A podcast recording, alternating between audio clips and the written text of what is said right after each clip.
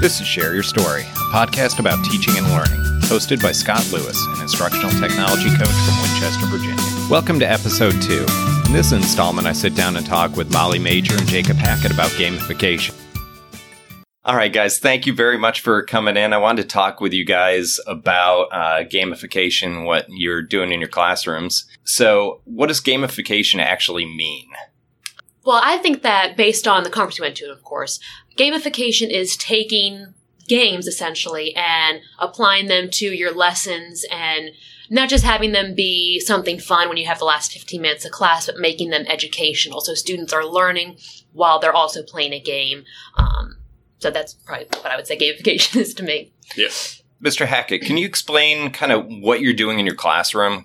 So every day in my class, we have a, a competition where I have them set up in their groups or their teams, and then they, you know, compete over the problem. So it's getting them right the first time gets you points, getting them right the second time might get you less points, but it's whoever can score the most points, you know, in a given classroom could earn extra credit or other rewards. So this gamification really just goes perfectly with what I'm already doing in the classroom. Pretty cool. And uh, Miss Major, how about you?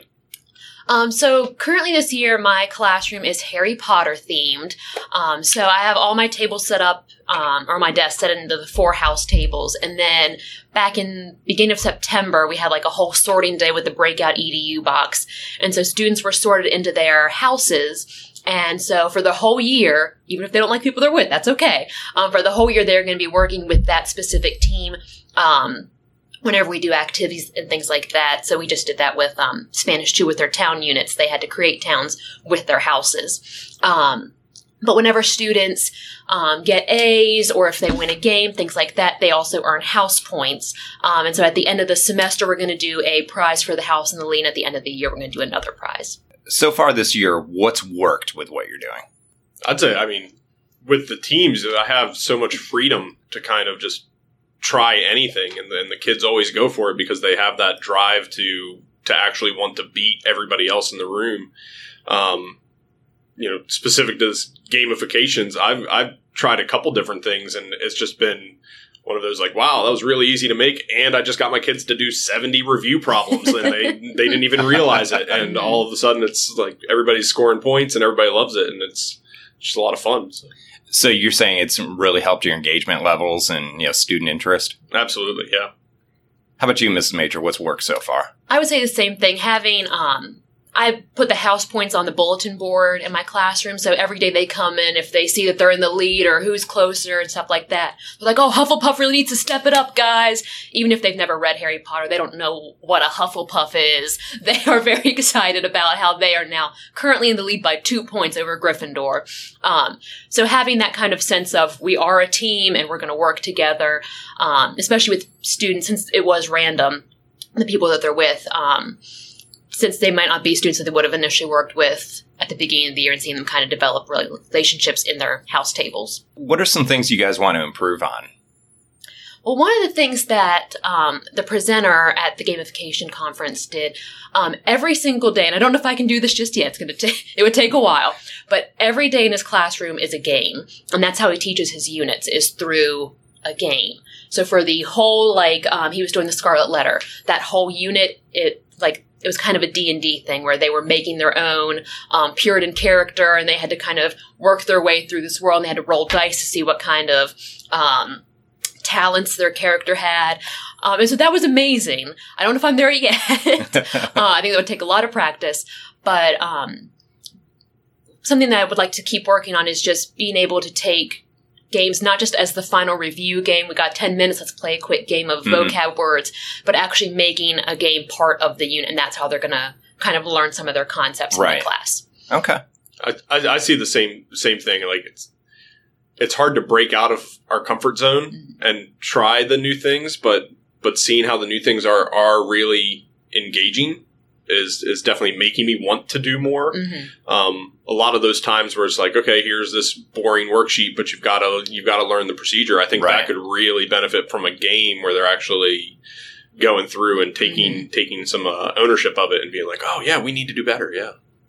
And then one game that the presenter talked about um, with just doing uh, problems like that, it was it was called Pokemon Catch 'em, and so they're basically Pokeball Easter eggs, and they had the problems inside. And there was just a big box up at the front, and so you had to have one runner go up, get an egg, come Ah. back, and so I mean, they, all you were doing was just answering math problems. Which, well, I wasn't because I'm terrible at math. I wasn't. Everyone else in my group was answering the math problems. Um, but that's all. It was just a worksheet he sent. He just cut out the problems and just put them in the Easter eggs, and that Right. was.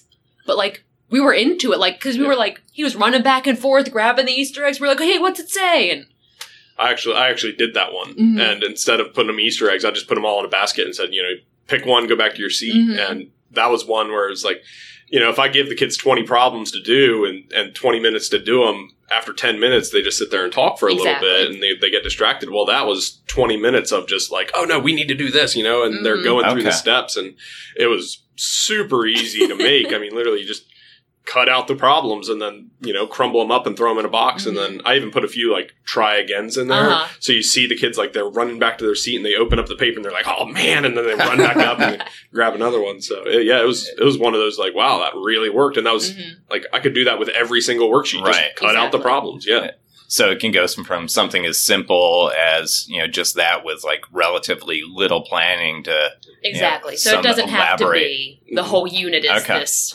Pokemon theme or whatever. So do you guys have any pointers for like teachers that might want to try this? I would say probably start small. So, um, whenever he was presenting how he does every single day as a game, we were like, well, how do I have time for like, Yeah. where am I going to do this? I can just start that tomorrow.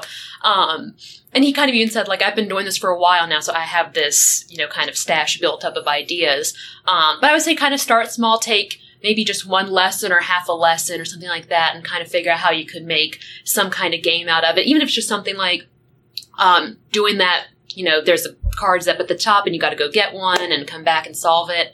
Um, I just did a QR scavenger hunt based on what he said uh, the other week, and it actually went really well too. So I was proud of that. Um, but yeah, it, it wasn't hard to do. So just start small and then kind of start to spread out from there. All right. Yeah, I would, I would agree. Just start with something. You gotta Mhm. you gotta try something different. Um, and a lot of times you go to these professional developments and then it's like really intimidating because the guy had all of these icons and Mhm. superheroes and, and stories and everything was really nice. And it was one of those like, wow, I'm not. There's no way I'm to have enough time to do that. And then like the Pokeballs, he put Mhm. every problem in a Pokeball. Well, you know, just take a piece of paper and crumble it up and throw it in a basket, and then all of a sudden you have the same idea and you can use the same game, and you're still you know changing things up in the classroom. Okay. So is there anything that, you know, you're itching to try?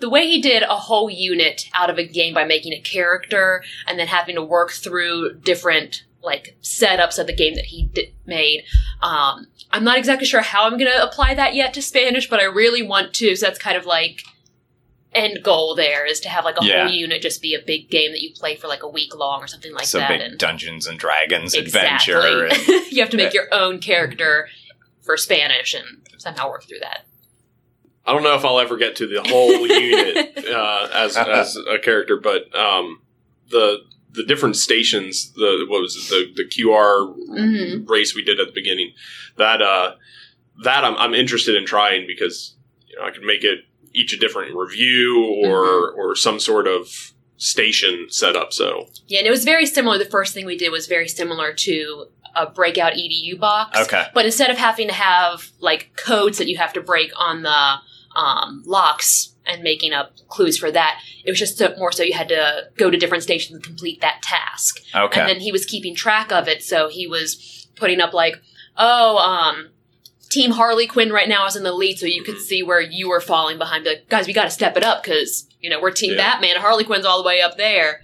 Um, so like breakout EDU box, but instead of having to have specific Right. numbers and words, it was just you have to complete this activity. Okay. So you mentioned a QR code scavenger hunt. Mhm. And, you know, I've seen the QR codes up all, all around the school.